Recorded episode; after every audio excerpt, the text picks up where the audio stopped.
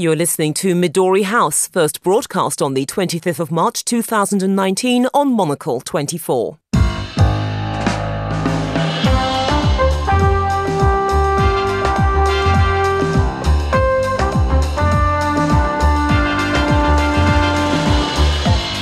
Hello and welcome to Midori House, coming to you live from Studio One here in London. I'm Juliette Foster, and on today's show. It was just announced there was no collusion with Russia, the most ridiculous thing I've ever heard. There was no collusion with Russia. There was no obstruction and none whatsoever. And it was a complete and total exoneration. The Mueller report clears Donald Trump of colluding with Russia in the 2016 US presidential election. After Italy signs on to China's Belt and Road Initiative in defiance of the European Union, can the EU maintain its bonds of unity? My guests Isabel Hilton and James Rodgers will be discussing this and the day's other top stories, including Venezuela falls out with the International Development Bank as two Russian planes reportedly carrying military equipment and dozens of troops land in the the country. And as Islamic State loses its final piece of territory to fighters with the Syrian Democratic Forces, experts warn that despite the loss of its caliphate, IS is still a major threat. That's all to come here on Midori House with me, Juliette Foster.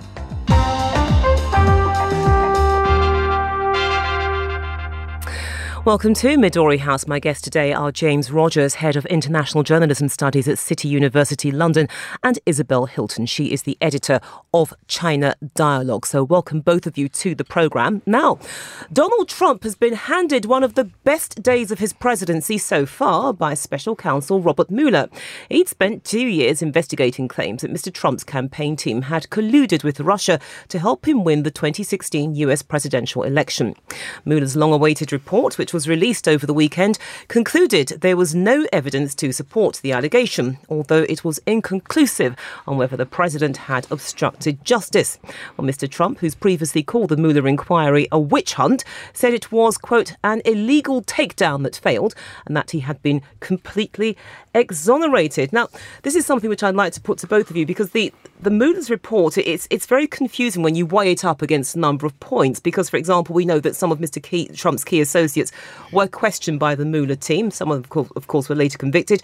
Russia reached out to Mr. Trump during the election. He also asked for Moscow's help when he was out on the stump. He told Vladimir Putin he trusted his opinion more than US intelligence services, and he's also taken positions that appear to favour Russia above America. So, against all of that, the findings of uh, the Mueller report do seem a little bit confusing, don't they, Isabel?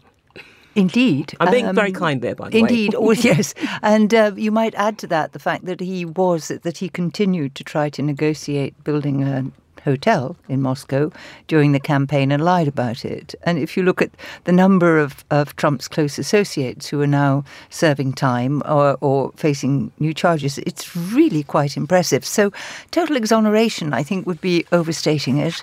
Um, but I think the disappointment for the Democrats is that there has been an anticipation of a big reveal at the end of the Mueller inquiry. And actually, what we appear to know is what we already did know, which is that a number of his, of his associates were crooks and, you know, uh, liars and, and shysters. No surprise there. Um, that there were these contacts, no surprise there. But that Mueller, who did not subpoena Donald Trump, in all of this process, um, and his lawyers were very against him testifying. Mm because he can't tell the same story and you know, within a five minute under a fierce Indeed. interrogation. Well, I mean, he would have crumbled or, or, or just try to lie his way out. And you know, as we know from Nixon, it's the cover up that does it. You know, as much as the mm. initial crime. So they were probably right to do that. But that means that there's a kind of hole in the heart of the story, which is Donald Trump's actions. And you see that in particular about the obstruction of justice. Because mm. uh, two things there. There is um, Mr. Barr, who is uh, Donald Trump's appointee, who did his job audition by writing a 19 page paper on how a president couldn't be um, charged with obstruction of justice, um, and, and who has, you know, issued the expected result. But that hinges on the president's intent when he did something. Mm. He's entitled, you know, to fire James Comey, etc. But saying that he did it over Russia would seem to be an obstruction of justice. I, would like to pick up on something which you said in that answer and to, to put it to James because when you look at the analysis of this, James, there mm. is a hmm. sense that maybe um, the Democrats, other liberals, whoever, perhaps expected too much from the Mueller inquiry. He was doing his job and they expected him to find a smoking gun that would ultimately bring down the president. It's not his job to bring down presidents, it's his job to find evidence. Clearly, he didn't get it. That's right, and I think in that sense, this is why you know, some certain large sections of the of the uh, of Democrats' opinion are pretty disappointed by this because I think while we try to uh, to fathom just the extent to which this does uh, cause further problems for Mr. Trump, and he clearly says he's been entirely exonerated. It is true to say, I think, that it has reduced the prospects of his being impeached, certainly on this issue anyway. There's no reason to answer any serious charges and there's no basis there for an impeachment. There are, though, I think, at least two issues here. Um, and the first of those questions is Did Russia try to interfere in the US election? And very many still believe that they did. Mm, even though they have to deny it just to give the other side of the argument. They do, yes, and that's right. But I mean, it, and, but and did they work with Mr. Trump's campaign? And, now, on this case, it seems to have been largely a no mm. on the second because question. Because Mueller did actually say they reached out, but well, they did. we think, know, we don't know how much of a response they got. If we cast our minds back, I think there's there's something here which talks about the possible naivety of, of Mr. Trump and his supporters in that inexperienced as they were in politics and diplomacy. They were quite experienced in business, obviously, and they were used to doing these kind of uh, deals, possibly in business, to get things done and meeting and talking with people without necessarily, in this case, considering how inappropriate that might have been in a diplomatic um, or a political context. And so um, I think th- this won't entirely go away, but as I say, I think the fact that there is no um, serious smoking gun, as you say, has significantly reduced the chances of his being impeached. Right, but just because a smoking gun hasn't been found by the Mueller team, it doesn't necessarily mean it can't be found elsewhere because there are other investigations that are going on around Trump. Certainly his business activities, the foundation, and invariably other people are likely to get sucked into this. Absolutely. And, and I mean, just to recap on what we do know, I mean, Russia certainly did interfere in that election. There was, after all, you know, the hacking and the release of the emails, which had a, a, a massive impact on public opinion um, just before the election. There was the conspiracy, it would appear, with WikiLeaks and so on. So all of that um, I think is remains unchallenged. Um, you just can't locate the email in which Donald Trump says, "Oh, that's great, go ahead and do it."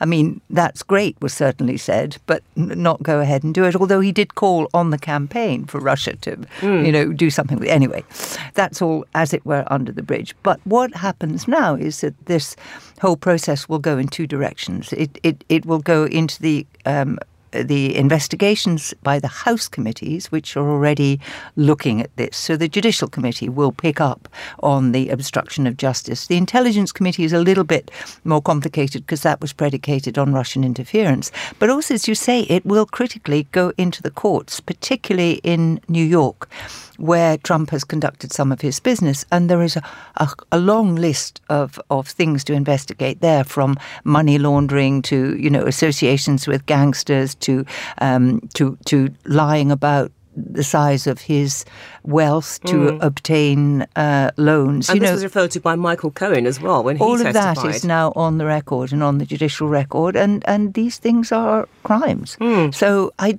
don't think he's out of the wood yet. I think mm. the Democrats are going to have to calibrate their investigations a little bit in order not to look as though they're conducting a witch hunt. But the judicial authorities, you know, they will take their course. Mm. But in terms of, of the verdict uh, shaping, uh, if you like, uh, Russia, well, America's foreign policy towards Russia, are we likely to see, James, uh, Mr. Trump? Tilting more in that direction that yes he, he he has taken the steps but is he does he does he now feel that he's been given a free hand to do pretty much what he wants given what um, some sectors of the public expected Mueller to deliver, but which he's, he's mm. comprehensively failed to do? I think possibly to an extent, but I think the other thing is, um, you know, being associated with Russia is not necessarily a great thing. There are many parts of Mr. Trump's own constituency which will gladly forgive him that, but there are not um, necessarily large parts of the electorate as a whole that will see it in those terms. And so I think he is going to have to be careful. I mean, it's almost interesting to note today there's a certain degree of crowing from Moscow with uh, with both um, Mr. Putin's spokesman and the foreign ministry coming out with statements saying that you know Mr. Putin's spokesman saying it's hard to find a black cat in a dark room if mm. it isn't there. He says referring to the meddling. Yeah, an old uh, uh Chinese uh, proverb apparently. Really, I think one of the many not old Chinese yeah, proverbs that are possibly. bandied around. Yeah. Um, but uh, and the Ministry of Foreign Affairs in Moscow has also said that this uh, refers to this idea about Russian meddling to be groundless defamation. Well, it doesn't show that at all, actually. But I think it's going to be difficult for um, Mr. Trump's going to have to think carefully about how he proceeds with this. I mean, I think he's widely seen not to have come off, not to have made his first summit meeting last summer with Mr. Putin a great success, and I think largely seems to have been rather outwitted by his Russian counterpart. So I think he's going to have to proceed with a degree of caution, but obviously he's feeling rather triumphant today he's and has been for very good today. 24, 36 hours or so. Absolutely. Okay, let's move on now to Italy because it's the first European Union and G7 country to sign up to a major economic project that will boost China's trade in Asia and beyond, its so called Belt and Road Initiative.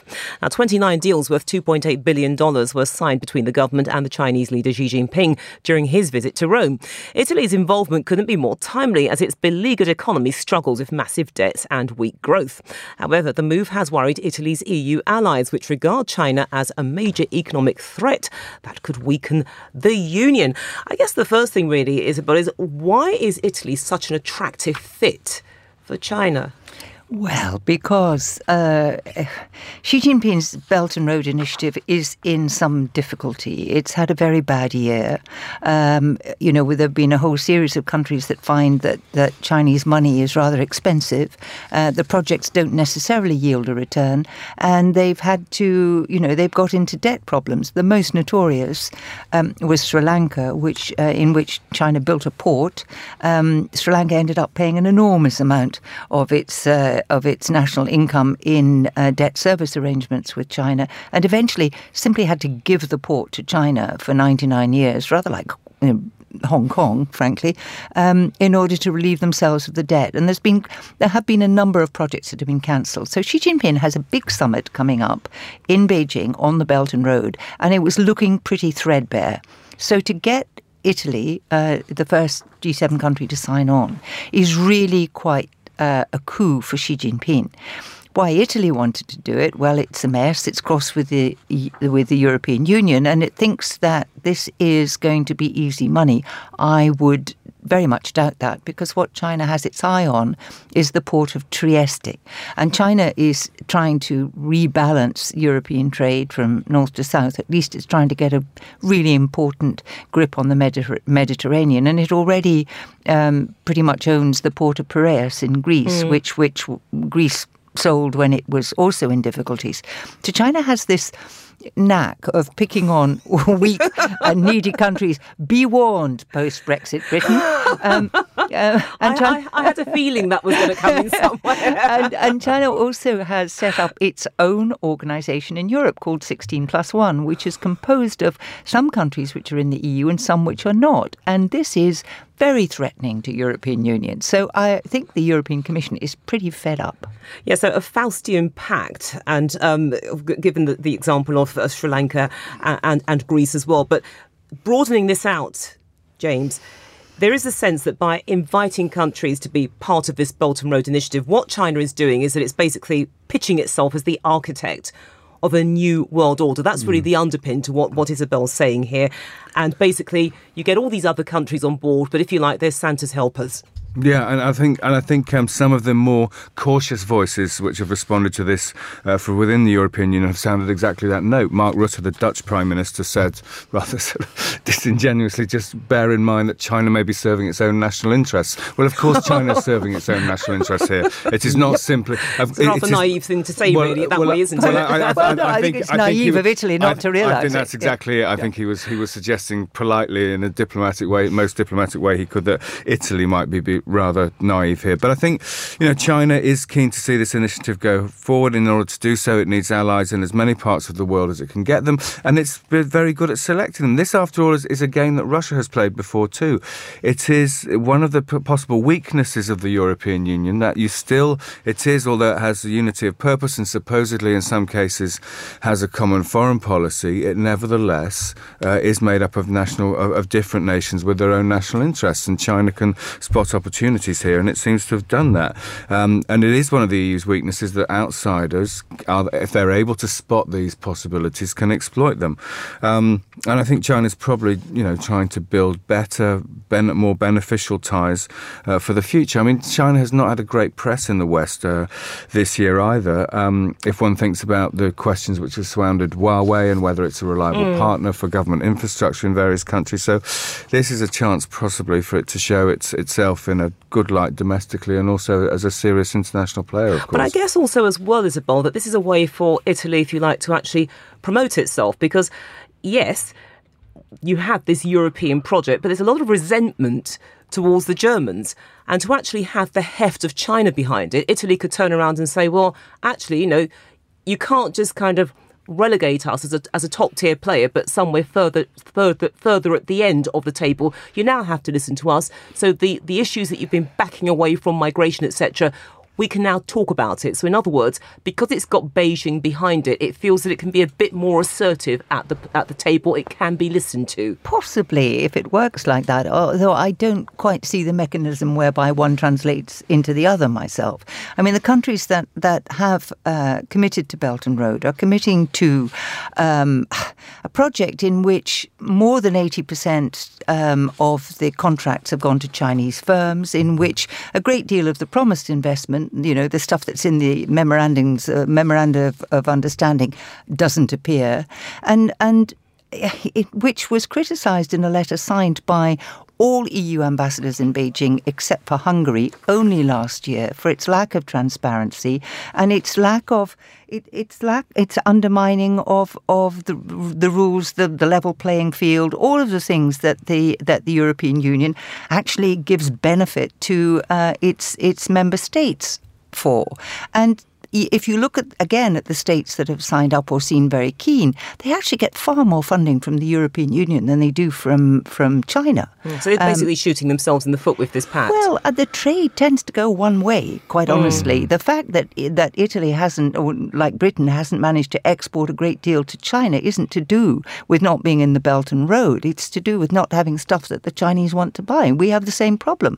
So the balance of trade is heavily against uh, Europe, and signing up to Belt Road isn't going to change that. Right, but final question there to James, because look, it, it, when you look at the EU, there, there, does seem to have been this sort of philosophy of all for one and one for all, but this really appears to have shot it to pieces. So can it formulate a sensible response?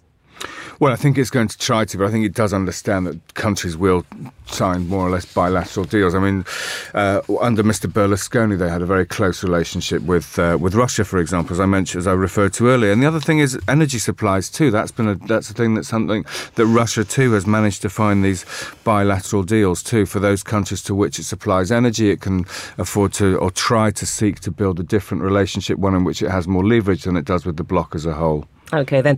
You're listening to Midori House here with me, Juliette Foster, and my guests, Isabel Hilton and James Rodgers. And coming up next, Venezuela falls out with the International Development Bank as two Russian planes, reportedly carrying military equipment and dozens of troops, land in the country.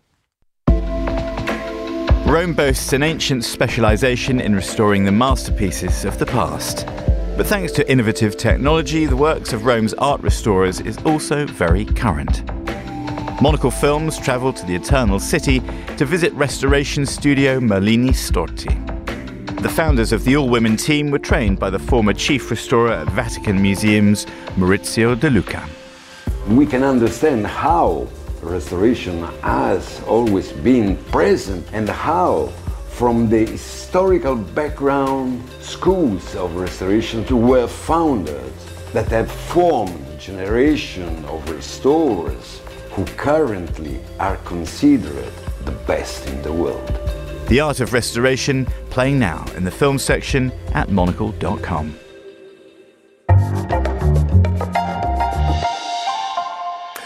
Still with me are James Rodgers and Isabel Hilton. Now, Venezuela's political crisis, which has pitched President Nicolas Maduro against the opposition leader Juan Guaido, has forced the International Development Bank to scrap a meeting in Beijing.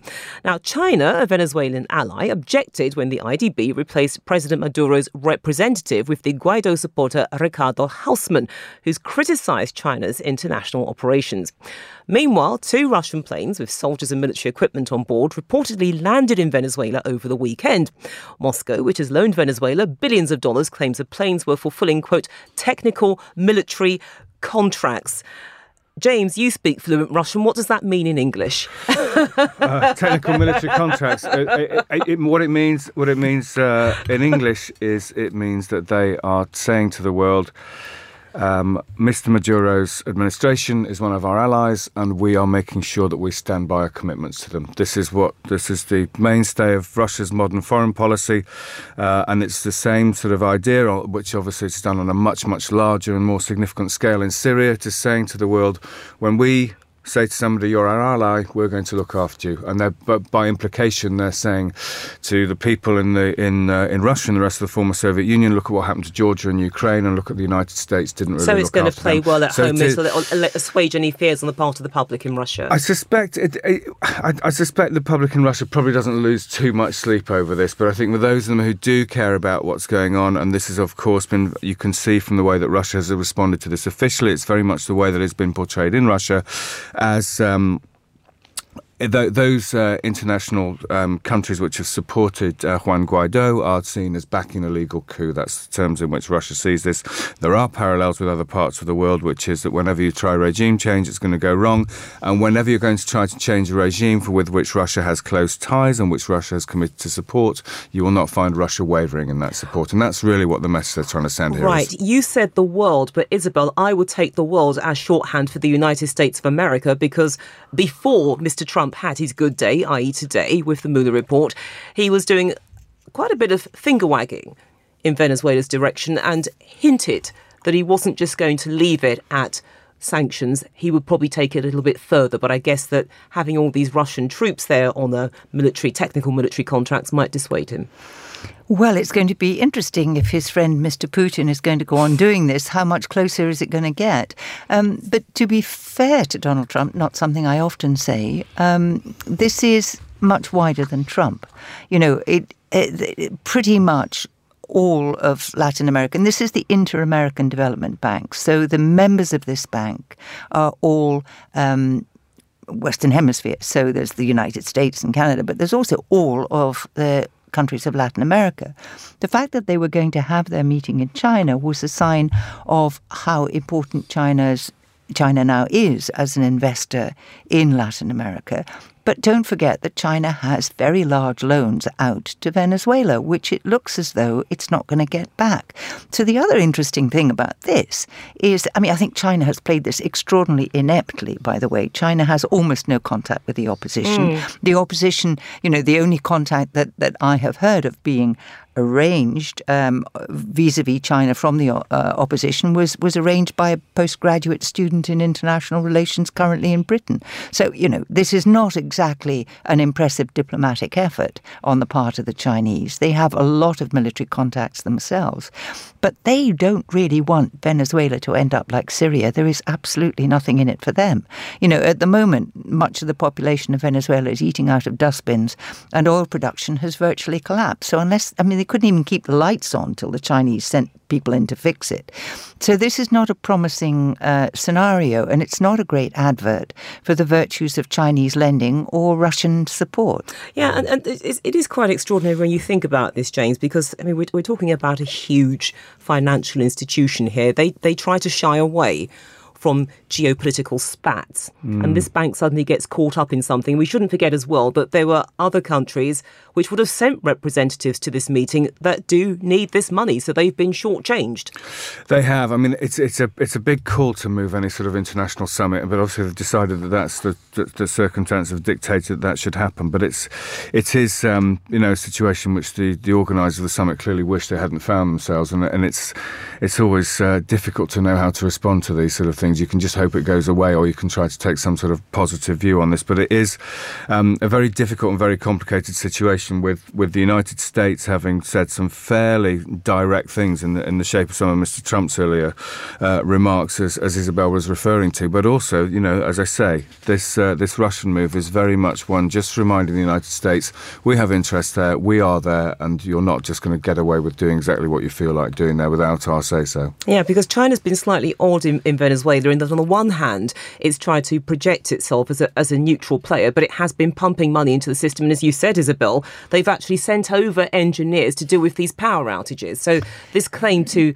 neutrality, frankly, sounds bogus. Well, they're still they're still supporting um, um, uh, Maduro, and they and they have you know no conversation, no active conversation with the uh, the uh, the opposition. They they might be in a position to persuade the military that they could have the kind of personal guarantees and the helicopter out to some other um, uh, destination that would persuade them that this project is really going nowhere and it's time to bail out. But I don't think they've been very good at that either. Um, and the embarrassment over moving the IDB summit is considerable. China's trying to project itself as, you know, the kind of place that hosts these big, important multilateral meetings. And this was, you know, we've seen this crisis coming for, for three weeks to a month, and the Chinese have been very, very slow at understanding that what an embarrassment this was going to be. Mm, sends out the wrong kind of message. Okay, let's move on now to our final topic because America has welcomed the fall of the Islamic State group's caliphate, although it did say that the terror group is still a threat. The warning came after Kurdish led Syrian Democratic Forces, the SDF, raised victory flags in the Syrian town of Baghouz, IS's last stronghold. Now, despite losing territory in Syria and Iraq, IS still remains active in countries from Nigeria to the Philippines, and at the height of its power, the group controlled 34,000 square miles across Syria and Iraq. So before we try to explore what went wrong, let's try to quantify the degree of the threat. How much of a danger does IS pose to the West? And is there a possibility that, given the right conditions, they could regroup and come back perhaps more powerfully than before? I mean, I think there's, there's, a there's a few things to say. Firstly, I think it is true to say that ISIS was born of large, large scale regional instability, and that is a state of affairs which largely persists, perhaps not to the same extent as it did when they first sort of shocked the world really five years ago by sieging, seizing large swathes of, of Iraq and Syria. But unless and until Iraq and Syria uh, and neighbouring regions are, are, more stable, then there will always be uh, groups like this recruit from disaffected young men and to a lesser extent young women who have no employment prospects and have an opportunity to believe in something and to get a day's wages and to, to join. Mm. Some of them are genuine ideologues, others are, are people who really have you know, all groups like this recruit from people who have really got um, few other prospects. So I think there's a couple of things to say to that. Firstly, um, it's very hard to foresee that they could ever re- we recapture the same extent of territory which they did five years ago. But what they had going for them then was the large element of surprise. You know, as we remember, they almost came to the outskirts of Baghdad mm. after all. But I think it's very interesting to look at the way that Western governments have responded to this. Both the French Foreign Minister and the UK Foreign Secretary have been extremely guarded and saying, you know, the ideology hasn't gone away. Um, and they're right. The war is not finished, and they're right, and it um, can be transported. It may be that that massive amount of physical territory which the organisation held has gone, and it has. Mm. But it's not does not true to say, as you said, Juliette. You know, the massive number of countries in which they have supporters, and the way that they are able to operate in these, you know, unconventional uh, using uh, the methods of urban terrorism means that you don't actually need very many people to be a very serious threat. Mm. And Isabel. Absolutely. And, and, you know, before ISIS captured its territory and declared this caliphate, we never imagined that an organization like this would be fighting a war of positions anyway. This is not how they operate. Um, this is an a, a inter- international, you know, terrorist organization. And if you look at the number of attacks through February, for example, when, you know, their defeat was being loudly signaled, it was increasing, you know, elsewhere other than, than you know where they were fighting their main battle in Syria. So I don't think there's any doubt that this is going to continue. And I also am not entirely sure that Syria is settled. Certainly not settled in mm-hmm. Iraq. Mm, okay, then. Well, a sound note on which to end this. There's so much more to discuss on this topic, but sadly, time is our enemy. But we have reached the end of today's show. I'd like to extend my thanks to Isabel Hilton and James Rodgers. Thanks again for joining us here at Midori House. And today's show was produced by Daniel Bach, researched by Fernando Augusto Pacheco, and Rory Godric. Our studio manager was David Stevens. More music coming up next. Then at 1900 hours, it's the Monica Cult- Monocle Culture Show with Robert Bound. We'll also have more on the day's main stories on the Monocle Daily. That's at 2200. Midori House is back at the same time tomorrow. That is 1800 London time.